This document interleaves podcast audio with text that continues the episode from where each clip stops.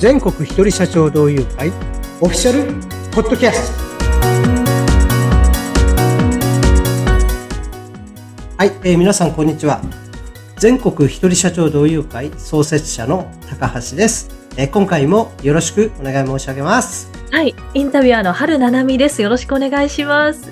はい、はい、お願いします。高橋さん、今回もゲストが来てらっしゃるんですよね。はい、そうなんです全国一人社長同友会のですねトリプルウィン支部の、えー幹事、まあ、運営側のですねメンバーである岡本聡さんに来ていただいてます岡本さんよろしくお願いしますよろしくお願いします。岡本さん、よろしくお願いします。お願いします。あの、早速ですね、岡本さんのお話伺っていきたいんですけども、はいあの岡本さんのお仕事、どんなことをされてるんですか、はい。私のお仕事は、あの、農家さんをサポートする仕事をしておりまして、え主に、あの、もったいない野菜、あの、ふふ不揃い野菜で市場に流れない野菜を自分が仕入れて、こちらを販売したり、またそのもったいない野菜を商品加工して、今現在、あの、和風玉ねぎスープで、えー販売を始めているところです。また、農家さんの、あの経費削減ですとか、そういった面でトータル的なサポートを行っております。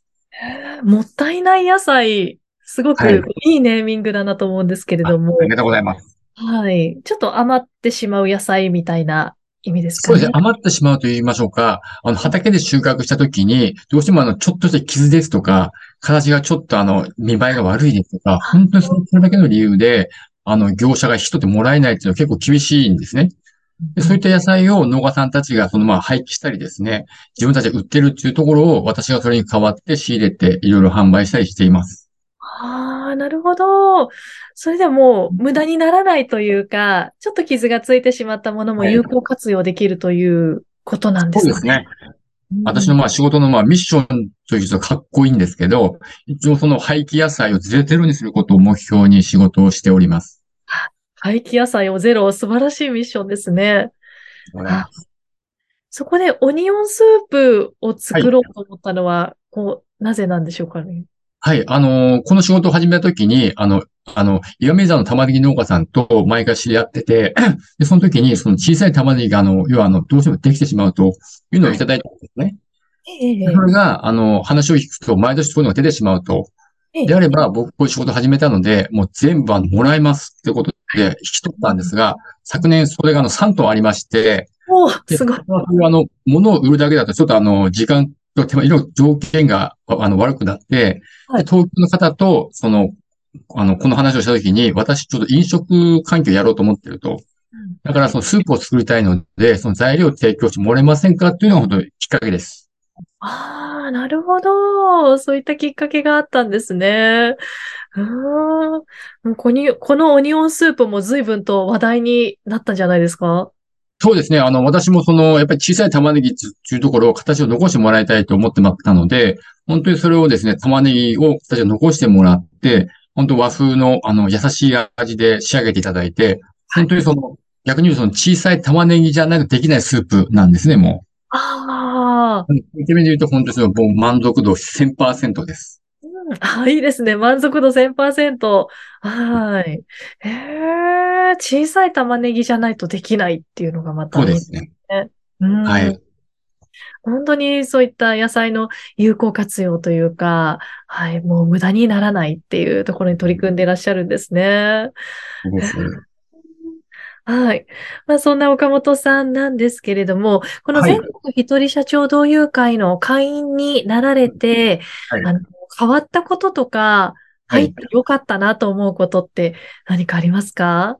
はい。私もあの、2、3年前までサラリーマンずっとやってい、あの、いたので、正直そのサラリーマンと個人事業主の、その、あの、違いがよくわからなかったんですね。ええ。ただその個人事業主になればできるもんだと思ったんですけども、実際その高橋さんと初めてお会いして、えっと、まず最初ショックだったのが、あの、話がわからないと。ああ、話がわからない。わからないと。で僕がその悩んでることを一生懸命説明するんですけど、高橋さんはまず、いや、何言ってるかわかんないと。はい。まず会話が通じなかったんですね。うんそれで高橋さんから、サラリーマンはこうだとか、あの、個人はこうだとかっていろいろ方あの教え込まれて、やっと会話ができるようになったんですね。はい。ええ実際に、じゃあ一人でやろうとしたときに、その、教えていただいたけど、やっぱり何もわからないまま、あの、荒波に漕ぎ出すのもどうなのかなと。はい。岡井さんがそういったその、あの、一年間を通してコンサルをする、あの、そういったの会を設けるけども、どうだと言われたときに、はい逆にそれがないと僕もどうしようもなかったので、あの、入らせてもらいました。ええまあ、そういったきっかけで入られたということなんですね。ええやっぱりこの、この入ってですね、いろんな人とのつながりとかもきっとたくさん増えたと思うんですけれども、はい。そういった他の会員さんとのつながりから何か生まれたこととかってありますか？はい。それがまさにあの、私が今所属しているトリプルウィン支部という支部の、今、支部長の女性の方が東京なんですが、その方とその玉ねぎスープを作ったんですね。ああ、本当にその最初の1回目のそういう交流会でお互い知り合ってね、で、私のその取り組みに対して共感していただいて、私も何か職に対してやりたいということで、もう一気にその合致しましてはい、ここからも一気に加速して作り始めたというのが本当に流れです。ああ、じゃあそういう出会いがあって、ちょっと協業する関係が生まれて、もう一気に物事が前に進むみたいなことがあったわけですね。そうですね。やっぱりそういったやっぱり出会い、環境、場がないと、今のそのスープも当然なかったでしょうし、今の僕のこの仕事スタイルとか、あとそのやりたいこととかもやっぱりなかなか進めなかったと思います。はい。うーんじゃあ本当にこの一人社長同友会での出会いがいろいろとこう前に進まそうですね先消えたみたいなところがあるんですね。自分の想像以上のやっぱりちょっと展開が起きているので、本当に。に、うん、あの、ありがたい場だと思います。はい。うんそして、あの、今いらっしゃる支部の、もう何か、こう、いいところとか、まあこんな支部ですよ、みたいな紹介とかがあれば、ちょっとお願いしたいんですけども。はい。あのーこの私も所属しているトリプルイン支部なんですけども、この一人社長同友会で一番最初に立ち上がった支部なんですね。ああ、一番最初なんですね。それで、その今支部の、まあちょっと支部長がちょっと今年、あ今回ちょっとあの卒業されて変わる、変わったんですけども、前のその支部長の方の、そのトリプルイン支部のネーミングも、あの、三方よしと。三方よし。はい。はい。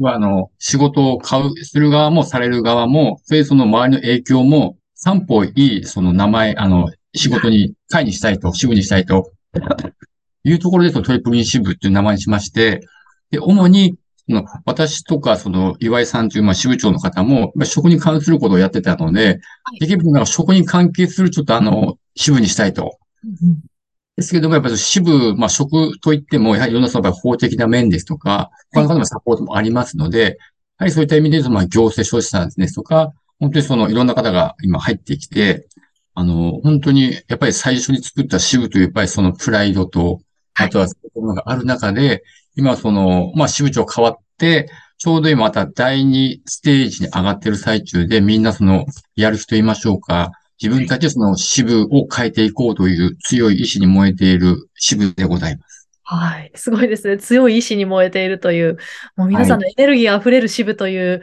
印象ですけども。はい。高橋さんいかがですか？はい。三方よし、素晴らしいですね。はい。あの、本当にですね、初期に、まあ、創設者としてはね、はい。見本の定例会。うん私がですね、はい。口で説明しても企画書でも伝わらないからっていうことで、えー2021年の8月24日にですね、はい無料で私が、あの、定例会、交流会ですね、やって、もう本当にそういう状態の中で、はい。一緒に支部やろうって言ってですね、そのはい。スープの前にはですね、玉ねぎを販売するっていうところも、はい月以内でスタートしたりとかですえね、えええええ本当に初期の頃、はい何もない時にですね、あの、実績といいますか、目に見える成果を出してくださったのがですね、このトリプルウィン支部なんですよね。うんはい。本当にあの、この岡本さんは、まあ、番組に出てくれる人たち、まあ出てこない人たちも含めて全員功労者なんですが、ええその中でも本当に初期のですね、はい。